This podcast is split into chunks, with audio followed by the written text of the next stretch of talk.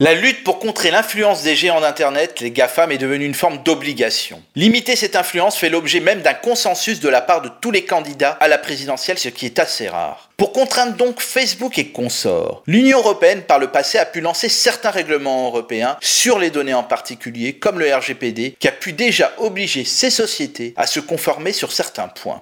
Le 24 mars dernier a été scellé à Bruxelles un nouvel accord, le DMA, pour le Digital Market Act. Ce futur règlement européen imposera de rendre interopérables les messageries que nous utilisons pour certaines depuis des années entre elles. Concrètement, cela voudra dire qu'un membre d'Instagram pourra envoyer et recevoir des messages avec un utilisateur de WhatsApp, d'e-message, Messenger, Telegram, Signal et j'en passe. Derrière ce DMA se cache l'idée d'ouvrir les services afin de renforcer la concurrence et de diminuer de fait les positions dominantes que nous observons au quotidien avec les dérives sur les données dont nous avons souvent parlé ici.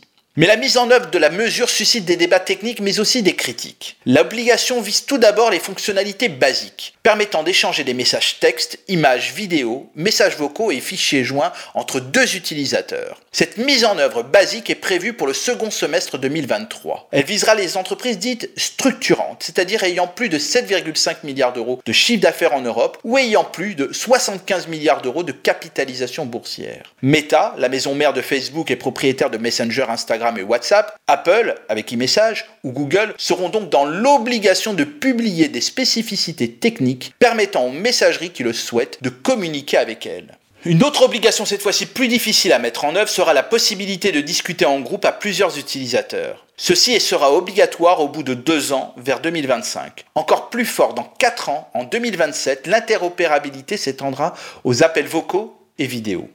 Alors 2027, c'est loin, il se passera beaucoup de choses euh, d'ici là. Est-ce qu'on peut avoir des doutes sur l'efficacité de cette mesure?